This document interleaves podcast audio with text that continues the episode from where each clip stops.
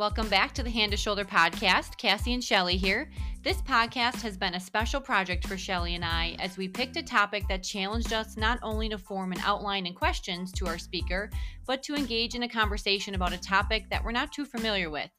Today, we are talking about motor neuron diagnoses and breaking down the role of therapy for these individuals with diagnostics of a motor neuron issue.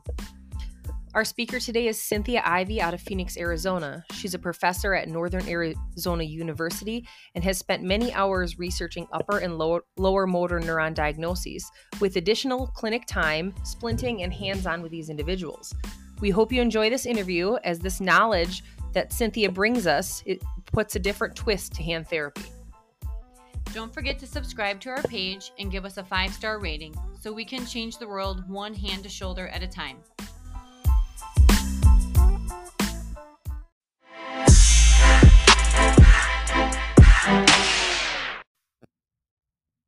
Welcome back to the Hand to Shoulder podcast. This is Cassie and Shelly. Today, we are venturing outside of our comfort box and dissecting a topic that we, as hand therapists, are not too familiar with or skilled in. Uh, we are interviewing Cindy Ivy from Phoenix, Arizona. Welcome to the show, Cindy. Thank you. Thank you for having me. Okay. We are we are excited to dive into your knowledge on what you know about motor neuron injuries. But first, let's get started with um, just talking a little bit about yourself. Maybe just a brief bio of how you got started in therapy and kind of where you're at today. Well, yes. Okay. So I, my mother is an occupational therapist, um, and my dad's a psychologist, and so I guess I had that um, kind of knowledge a little bit about it before I went to college. But when I was at University of Wisconsin Madison, I was really focusing on art and wanting to major in either art or psychology. So I was looking that direction. And then um, I think I just I decided to look at OT and then realized, well, yeah, this kind of does you know combine a couple of my interests. I was always good at science and math, so I I thought, okay, I'll try that. And then um, when I graduated, I went into psych OT. And then very shortly after that, I realized I was um, in over my head where I was at the Dane County Hospital and Home in Wisconsin. And somebody from Mayo um, called me and said that my professor gave my name. And so I, I actually interviewed at Mayo Clinic in Rochester. Um, not a place I was looking at going because of the location um, and I wanted a you know a warmer climate and, both that and a big and or a bigger city. But um, Rochester did not have any openings in the psych unit, so I um, I actually started in the rehabilitation unit. And then while I was there in a, a large 30 bed rehab unit at a major trauma center in the Midwest, um, I became interested in spinal cord injury. And shortly after that, um, I was asked to be a part of the upper extremity reconstruction team, which was with Dr. Mike Wood, Dr. Peter Amadio, um, and two other therapists, um, an OT, and and actually I think there were two PTs on the team, but mostly it was the two OTs that worked on the upper extremity components. And at that time, that was around 1984 there was not a lot of um, even tendon transfers going on. Today we have nerve transfers, but at that time um, even tendon transfers were very new. And so we were um, all working together to decide with um, spinal cord injury, with tetraplegia, also called quadriplegia, what would be the best way to give a patient back function. Um, you know, basically kind of robbing from one um, muscle to feed another. Um, and we started with uh, posterior deltoid to triceps and quickly went to brachioradialis to extensor carpi radialis brevis to help with the tenodesis hand. Um, so, giving elbow extension and wrist extension can really increase a person's function big time. So, that I know this is supposed to be a short summary, but it, it does give a little context to how I got into motor neuron as well. Um, so, that is was my entry into hand therapy.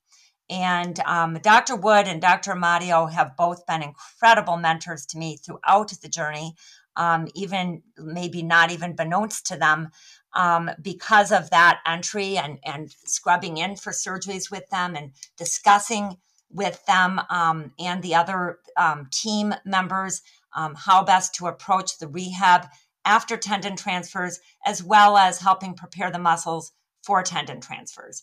Um, around that time, um, the, the subspecialty of hand therapy was growing. Um, the American Society of Hand Therapists existed, but the certification of hand therapy did not yet exist. And so I got in kind of at the ground level of that as well and um, was in the inaugural um, I don't know if it's called a class, but group that received the um, first certification of hand therapy. Um, I then moved to Arizona with the Mayo Clinic and Dr. George Irons, another um, hand surgeon mentor who was um, had trained at Louisville, um, very interested in flexor tendon surgery, and um, moved to Arizona. And in Arizona, I was uh, the very first OT at Mayo Clinic and it was myself and one physical therapist, um, Tom Bollinger. Um, we started the rehabilitation unit there, and it was all outpatient at that time. It was all general OT, general PT. Um, the, the surgeons did have privileges at a local hospital, so we saw the post op care, but did not have um, a hospital ourselves at that time.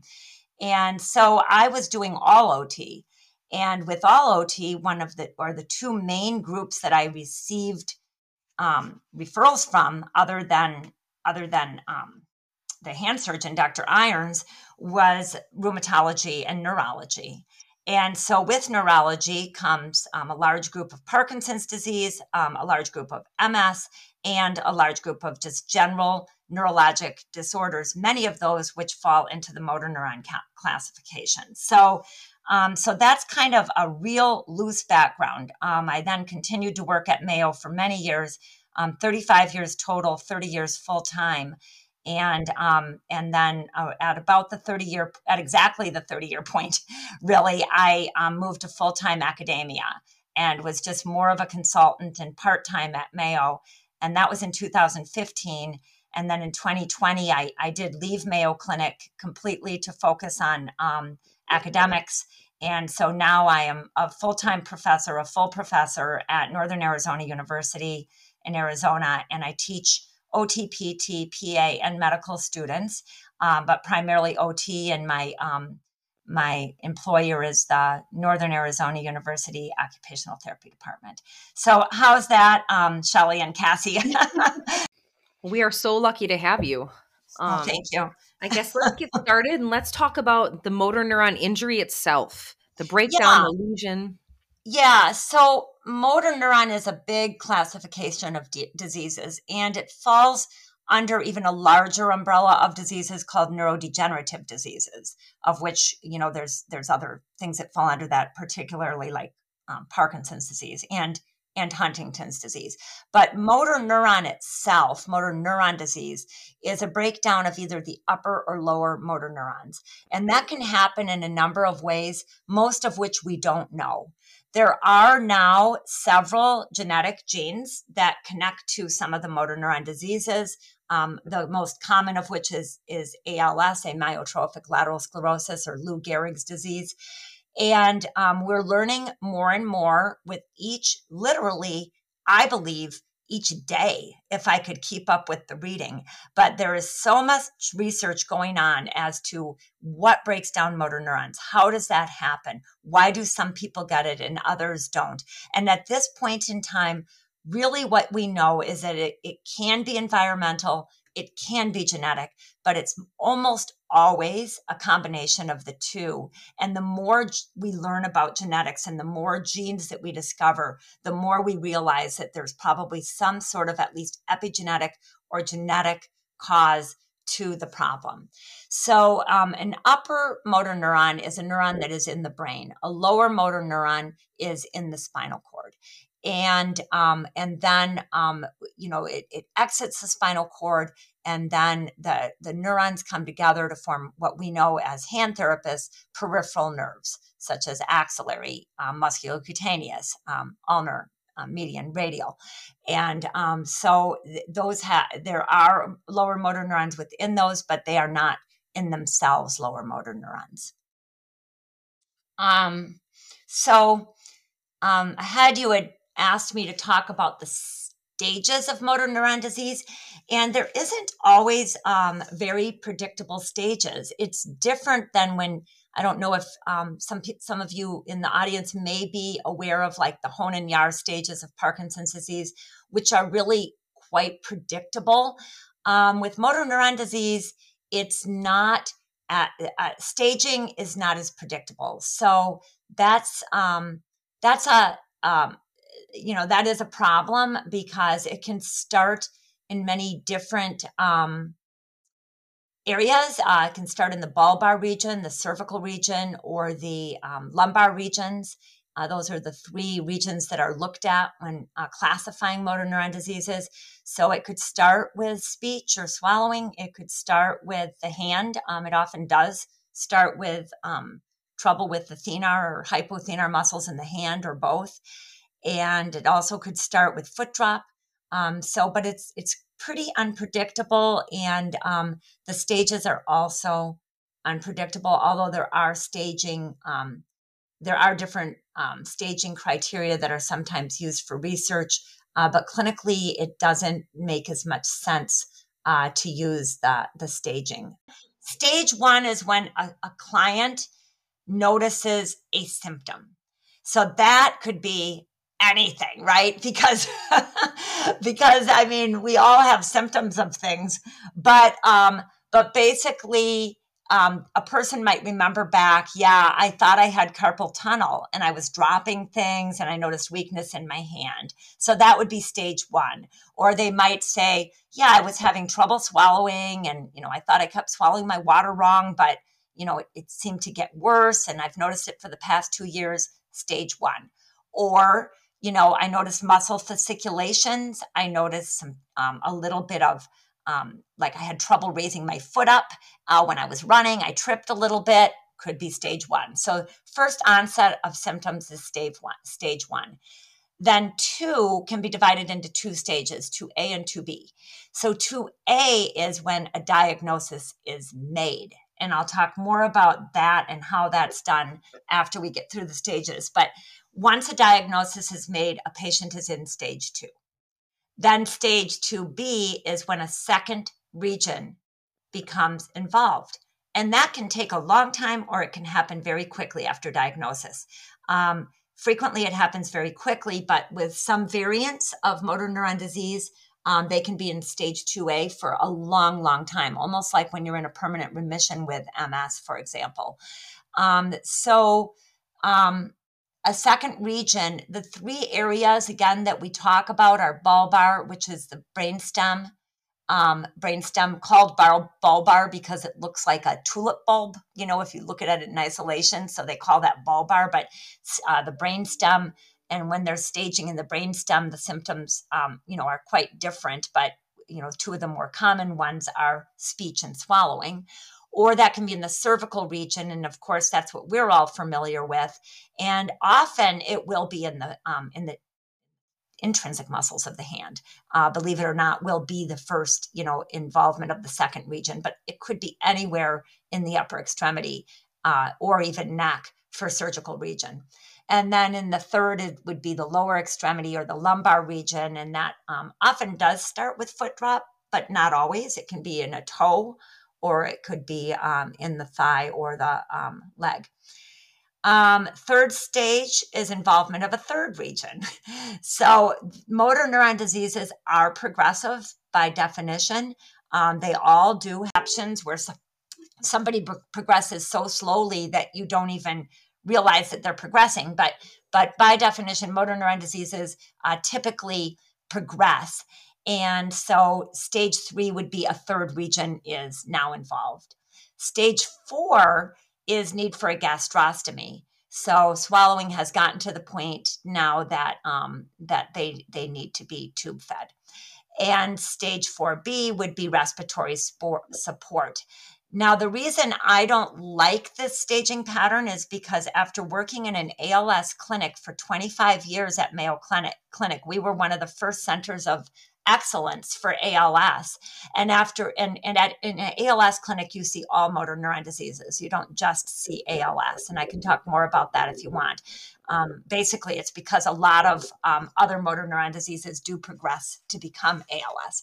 So, uh, it, working there for 25 years, many, many, many people go on what's called BiPAP. It's like a, a, typical CPAP that people use for snoring or for sleeping. But BiPAP is a way that helps with both breathing in and expirating out. And it greatly improves the quality of life of people that have diaphragmatic involvement with their motor neuron disease very common and it increases quality of life and we um, we even now um, at mayo and other places do uh, what is called a diaphragmatic pacemaker and it's basically electrical stimulation uh, to the diaphragm muscle through the skin it's transcutaneous um, and it's and it's um, it's called a diaphragmatic pacemaker so um, I don't really believe that that's always stage four. We start that very early, sometimes even before a second region is involved, because um, especially the BiPAP, because it, it's been evidence based to incre- improve quality of life for your patient. So that's why the staging is not um, necessarily something that we fall back on. You touched briefly on a clinical diagnosing of the motor neuron diseases like what is a typical pattern for somebody who no- starts to notice weakness?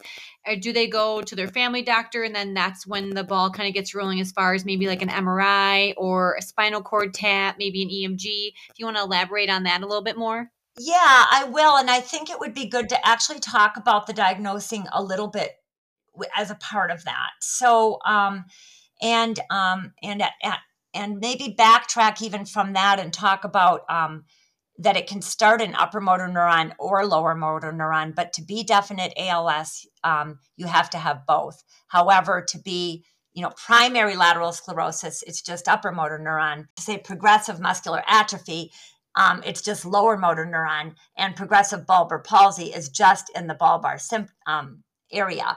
And all of those three are are distinct motor neuron diseases um, that we see, um, all three of the ones I just mentioned um, uh, do often go on if the patient lives long enough to become ALS because they start having other symptoms that carry them to a different diagnosis.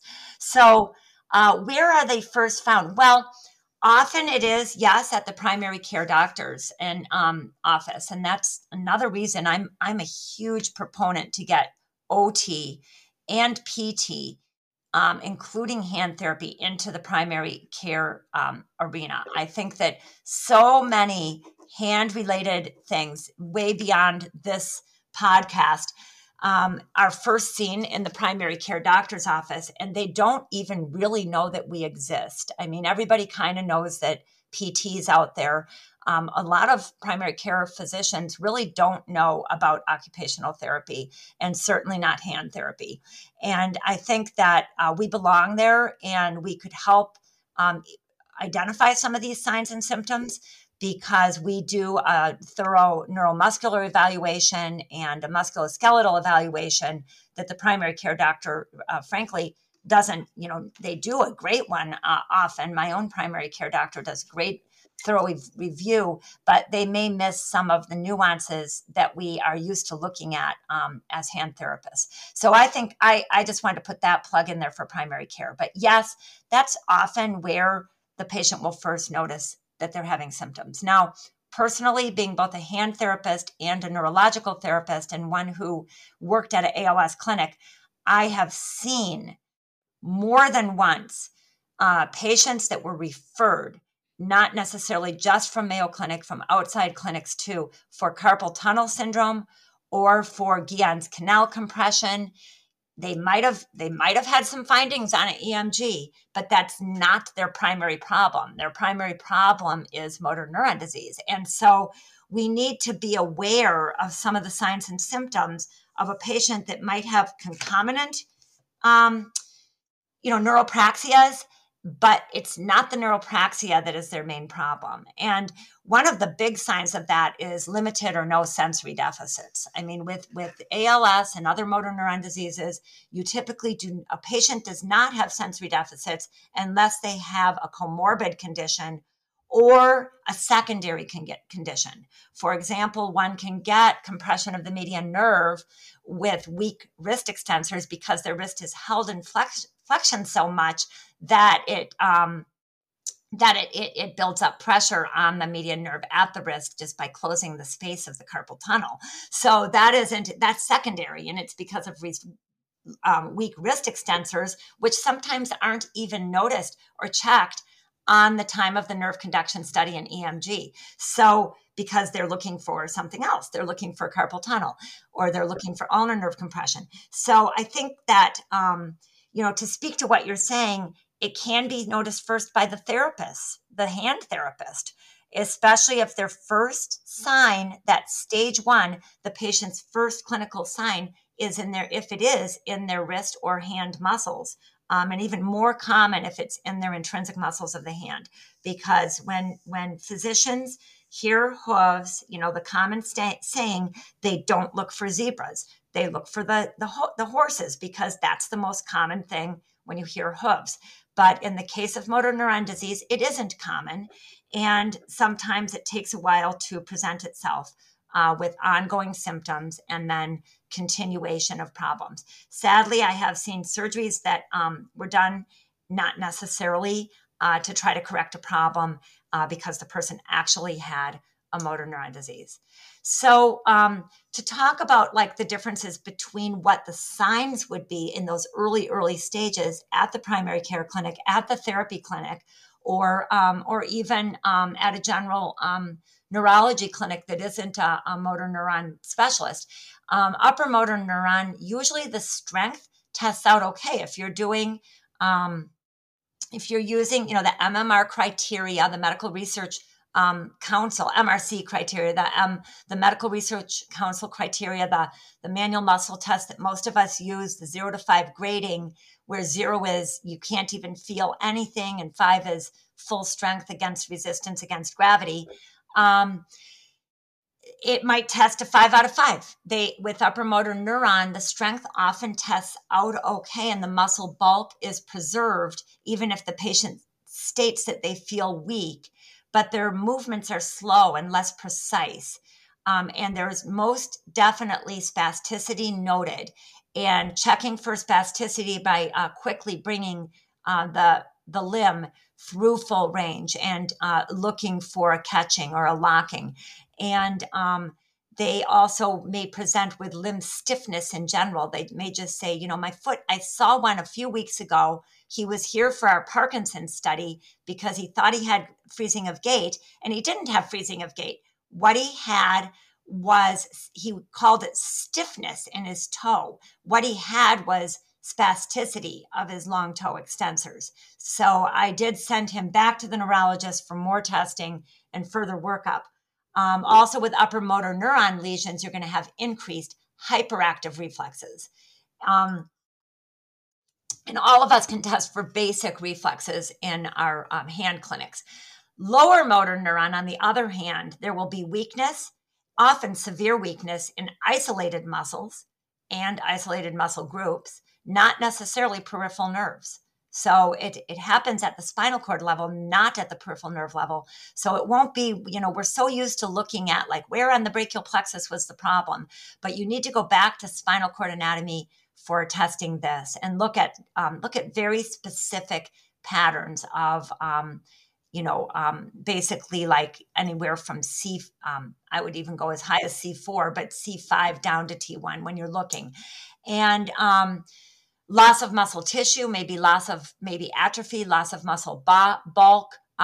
We frequently will see what's called a split hand syndrome, which is atrophy in both the thenar and hypo, hypothenar areas of the hand. So um, you can look down at your own hand and see that there's a little bulk in your hypothenar eminence, your thenar eminence.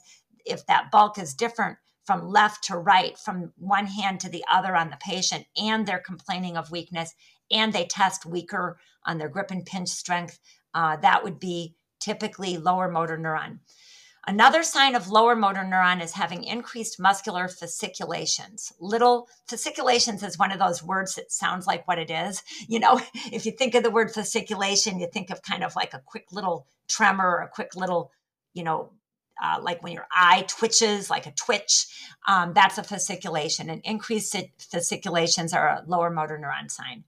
And then to the reflexes, decreased reflexes. So then you're like, okay, well, you know, what if they have both? Well, if they have both upper motor neuron and lower motor neuron signs, uh, that is actually one of the ways that the diagnosis of ALS is made. Um, it, it must have both in order to be definite ALS. So, um, so what what you would want to look for, and what the doctor wants to look for in a primary care setting, or in a um, even a physical medicine rehab doctor is another place they sometimes show up. Um, I know all settings don't have physiatrists, but if there is a physiatrist, that's another place where this would first show up. And so they're going to look for, they're going to listen and observe their patient. How do they walk? Um, how are they holding items? Um, uh, uh what do they have a tremor? Um, do they describe fasciculations? And then they're going to do their manual muscle test and look for both upper and or lower motor neuron signs, and then the reflexes give a lot of um, a lot of you know um, credence to the picture, or because you know if there's decreased reflexes, that's a lower motor neuron sign. If there's increased reflexes, that's an upper motor neuron sign. So um, and then they look, of course, they look for the re in within all the regions. Now, um, I definitely am focusing on hand because I know this is a hand center and this is a podcast for hand, but um, it, you would be looking in the bulbar and, and uh, lumbar regions as well. So, um, so uh, in the in the cervical regions, um, and I, that's why I said as high up as C4 or even higher, diaphragm can often be one of the first things affected, and then the hand is also affected. And um, you know, the lower motor neuron sign would be um, weakness with breathing, and you know the things that I already mentioned in the hand um, upper motor neuron signs, sometimes there would be like a clonic jaw where the jaw is held in place. They would have a hy- hyperactive gag reflex, and they might have some pseudobulbar um, symptoms um, and then some spasticity in their neck and, and jaw. Um, so basically, when the diagnosis is made, uh, they they have to have um, more than one region as well. Um, the onset of ALS, 70% of people that get a motor neuron disease, including ALS, it starts in the limbs. And it, and I don't know the breakdown between upper and lower rim, limb off the top of my head, but it does 70% do start in the limbs, 25% start in bulbar, and less than 5% report respiratory problems as their first sign. However, they may still test to have some respiratory problems with an EMG to the diaphragm. So it is now standard of care uh, for EMG to, to test the diaphragm early on. Um, so to be definite um, ALS, a person has to have both upper motor neuron le- lesions and lower motor neuron in three different regions. So that's a lot. So people uh, can have what's called probable ALS, and that would be having lower motor neuron and upper motor neuron in two regions, and then maybe some upper motor neuron signs that are more rostral or uh, kind of superior to the lower motor neuron signs. And then there's laboratory supported, and this is where needle EMG is done. So, lab means needle EMG. That is the lab that is used right now, the only lab. There is no blood test, and the MRIs are not effective. Um, it is it's basically needle EMG. So lower motor neuron and upper motor neuron in one region, and then or they could have upper motor neuron signs in one or more region. Um, so maybe maybe they have upper motor neuron in two regions or both in one region, and then that plus EMG evidence of a denervation, and that is the key thing that all therapists should know. Denervation. There has to be evidence of denervation in two or more limbs. So, um, because a lot of people will think, oh, this might be ALS, and you know, recommend an EMG, recommend a nerve conduction study. The nerve conduction study will often come out fine because sensory is not effective. But if the EMG is not showing sign of acute denervation, then that is not that does not qualify for laboratory supported um, ALS.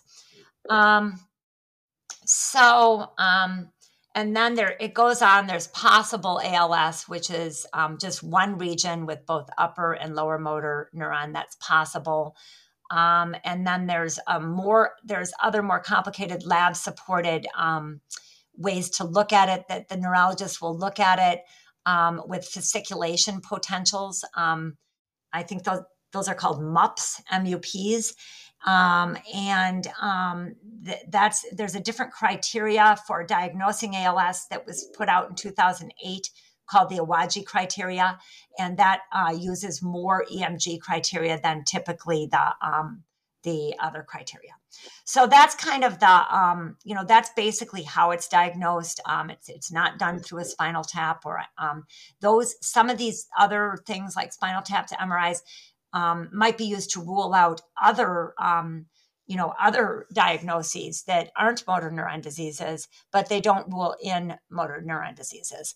Um, motor neuron diseases are made by those lab um, i mean those um, office visits manual muscle testing um, um, the the evidence of either decreased or increased reflexes and then the regions and then supported with emg showing de- denervation um, so we talked earlier that progressive muscular atrophy is just lower motor neuron disease.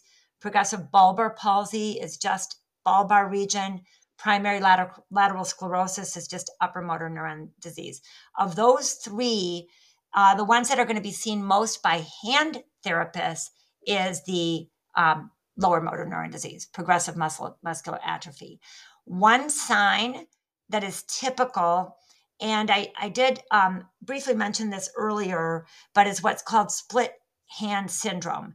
And so if a person has both what what we think of as hand therapists as both ulnar nerve and median nerve compression or motor atrophy, and that's called split hand, where you see that um, you see that kind of atrophy on both the thenar and hypothenar that is that's kind of an early warning sign because that's unusual to have that without a motor neuron disease. So that at the very least is um, usually is uh, going to be progressive muscular atrophy. Principle but it makes a world of difference. And i'm not the only um, person that uses that. At a big als conference i was i did a poster on that on orthosis. I I had a poster being used, and almost every therapist came, that came to that poster said, That's the same thing I do. I use the oval eights. So it was really interesting to find out that a lot of us just discovered that on, on our own. Um, and then number three, um, if, you, if you're used to making um, kind of intrinsic plus orthoses, like for ulnar, for extreme ulnar nerve weakness, like in the um, with Dr. Brand. He ran a clinic that was primarily, it was usually the ulnar nerve that was affected. And um, basically, it was like a leprosarium. And I was trying to think of, I guess, Long Hansen's disease or leprosy affects the ulnar nerve more. And um, and that is a form of a motor neuron uh, condition also, but much less common and and um, not in the same category as ALS.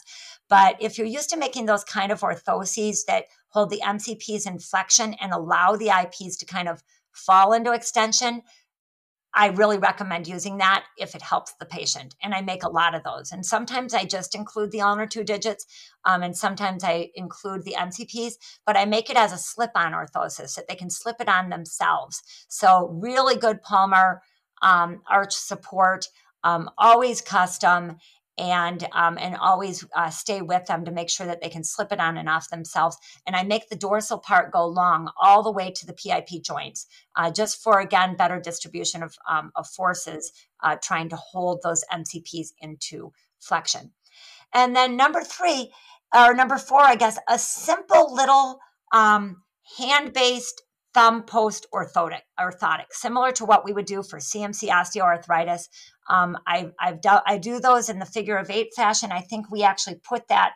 Um, we had an article that was just published um, in this most recent paper version of Journal of Hand Therapy that we had, but it's been online for a while for CMC osteoarthritis.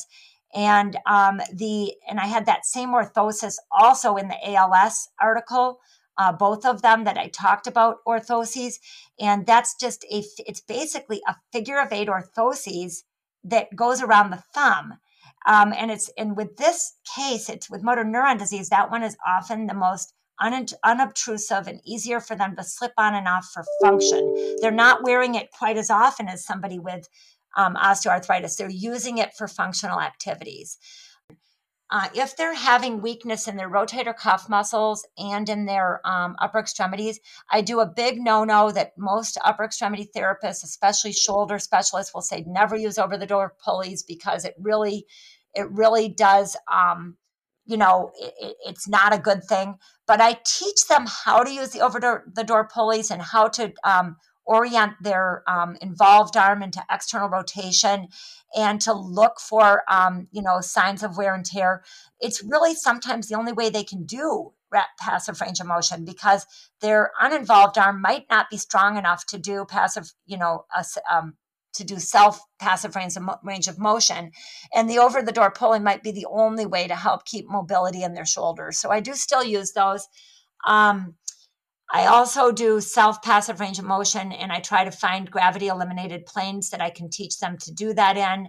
Um, I start aerobic activity early on and I teach them um, ways that they can um, maintain some aerobic um, exercise and um, and that might might look different for different people depending on their um, what they can afford like if they can afford a you know a reclining bike if they can afford a an in-house stationary bike um, if they have a swimming pool, which in Arizona, almost everybody does have access to a swimming pool, either in their complex where they live or in their own home.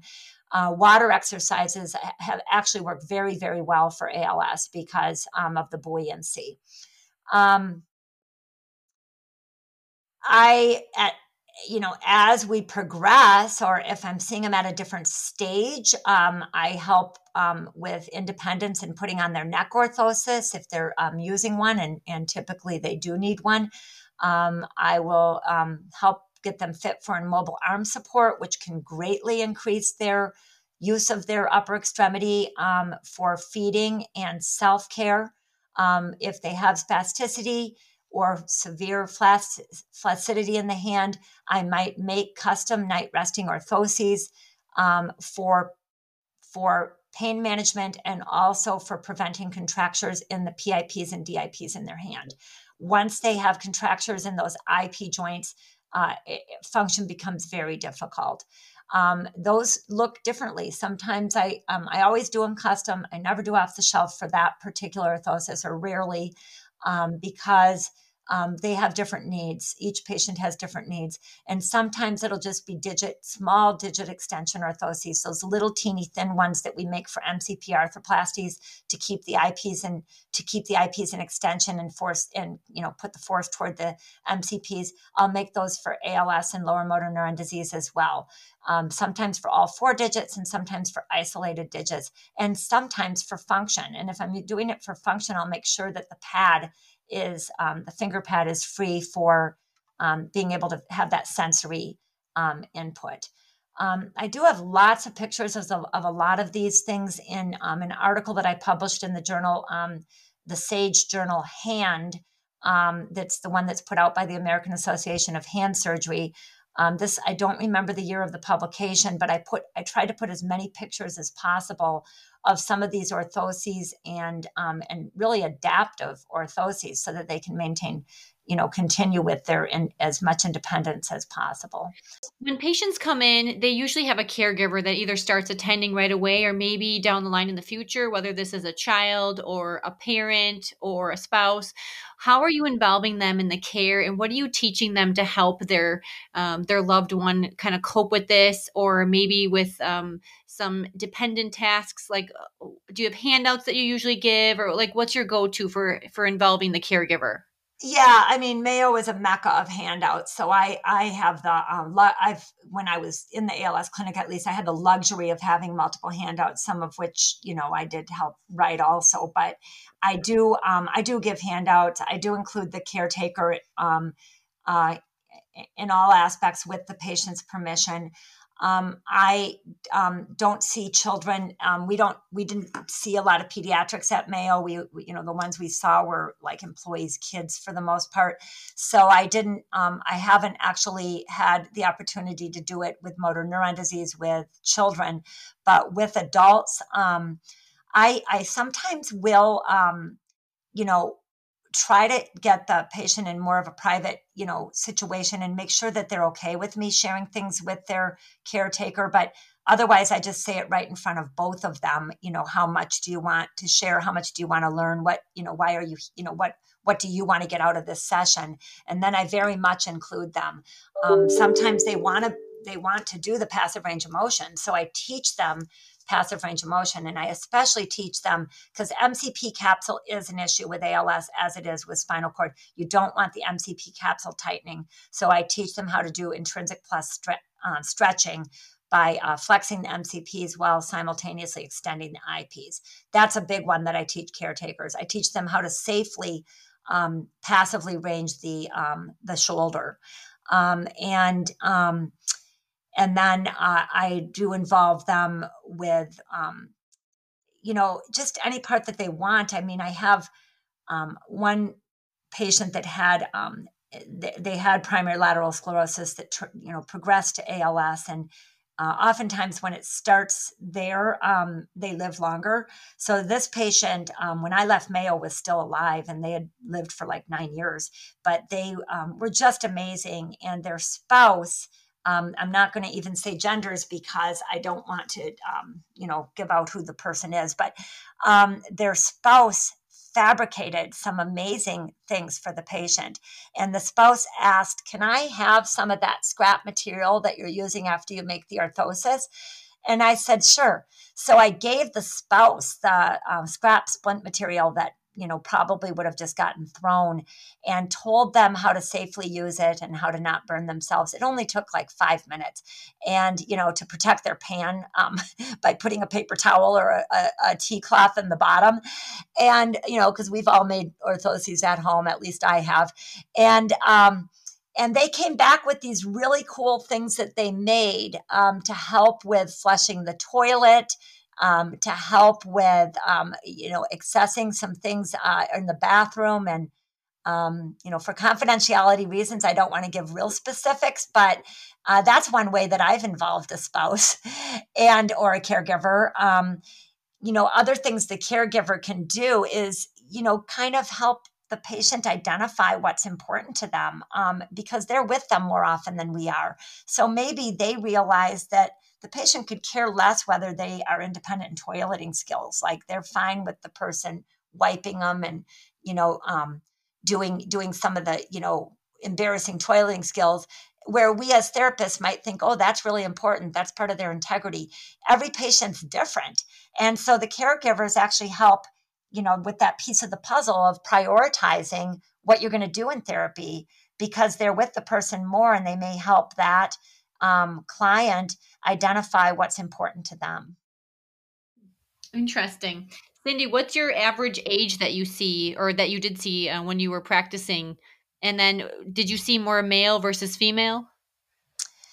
Yeah, I mean, it is slightly higher male to female, but I think it's a 1.5 um, to 1 ratio. And it, and um, also uh, that, that, that ratio is decreasing as all people are living longer. Um, I would say, um, you know, I, I haven't looked at those stats, but probably in the 50s, and 50s is both the median and average age um, of ALS, anyhow, 55, I believe it is right now.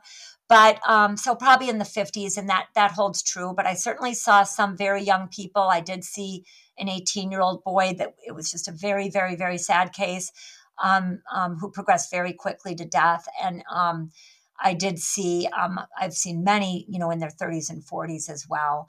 But then um, on this, on the flip side of that, I've also seen people that have their first diagnosis of ALS in their 80s, which you know we used to think that wasn't even possible, but but it is, and it's now even being considered potentially a disease of aging because as people are living longer, more and more people are getting it in their um, older older life um, meaning over age 80 so um, so yes i um, i would say the average is probably still in the 50s but um, but with uh, extremes on both ends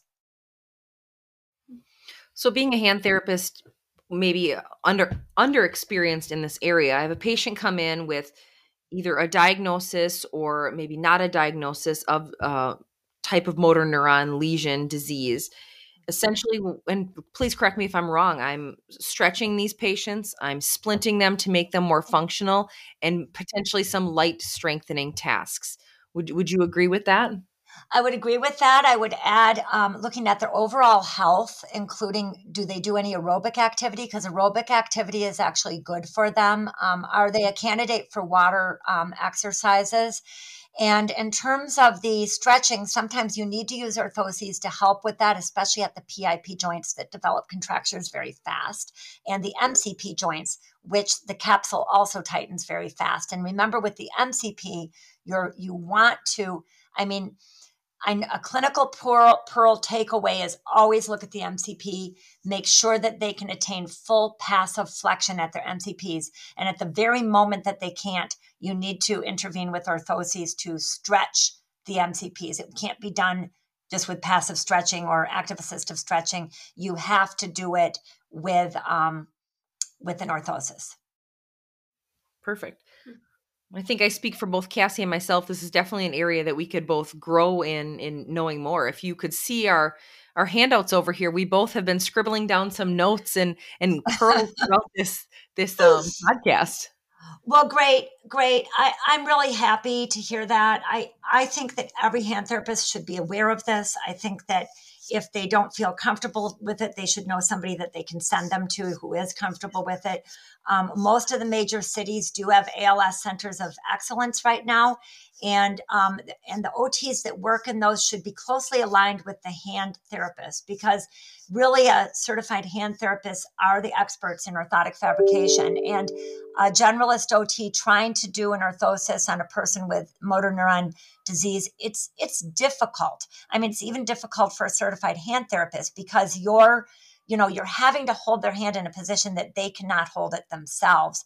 And sometimes there's spasticity involved and so and it's, it's sometimes very mild. And and that's a different discussion. I i don't um, I don't make orthoses on a lot of uh, people that have spasticity, but there are exceptions, especially for function with ALS.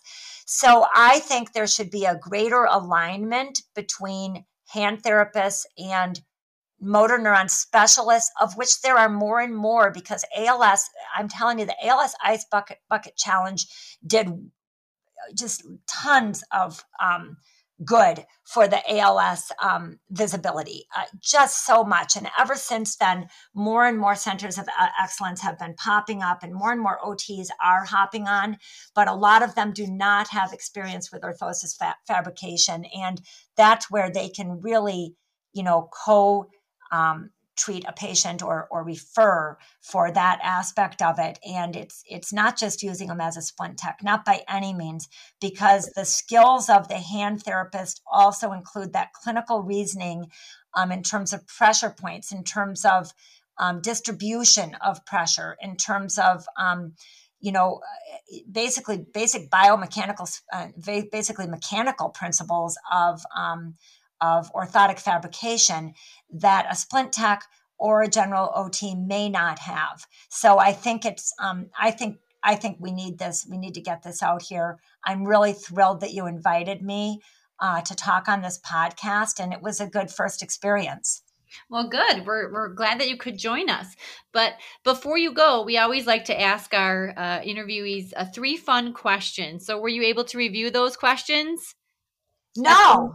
No, no, I never saw them. I oh, only well. wait, wait, wait. Oh, yes, I see. If I scroll down, I, I honestly did not get the questions till a few minutes before the interview. So the first one is if you could travel anywhere in the world, where would you go? Well, oh my gosh, I really want to go to Singapore, and um, the um, IFSHT um, you know world congress or is going to be there in 2028 so i um i would love to be a part of that meeting in singapore in 2028 so that's that's one place. Um i also want to go to zanzibar. Um, i have a good friend that has a house in zanzibar and i'm i'm working with her um, developing some material to teach some of the therapists in africa. Actually it's at st giles university and what is the most exotic food you've ever eaten oh my gosh, I think I did eat a cricket one time, and I that's, that's not that exotic. I think that's pretty good. Um, I'm, I'm, a foodie. I love food. I love all food, and I I, I cook. I, I get the New York Times, you know, recipes and started in 2020 during the pandemic and and make things all the time. But i don't know that i've gone that exotic um, beyond sushi and um, and maybe that cricket. Oh, oh, i know. When i moved to arizona somebody gave me a jar of mezcal and there was a worm in the bottom. Ooh. and so yes i did partake in the drinking of that if that counts oh, yep. That's how never do. That's wow. it you could like write a book of all your experiences in your life. wow. Yeah, I've been told that before. Uh, many of them are quite humorous. So, yes, especially raising four little kids, all 18 months apart from each other. So, oh my gosh. Wow. you had your hands full. yeah. So, well, um, thank you, Cassie. And uh, thank you, Shelly. Thank yes. you. We really appreciate your time today. This this has been fantastic.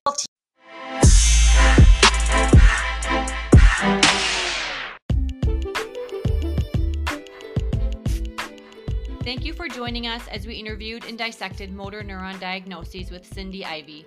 We hope you wrote down some takeaways from this interview and bring this knowledge back to your team. Stay tuned for our next Hand to Shoulder podcast.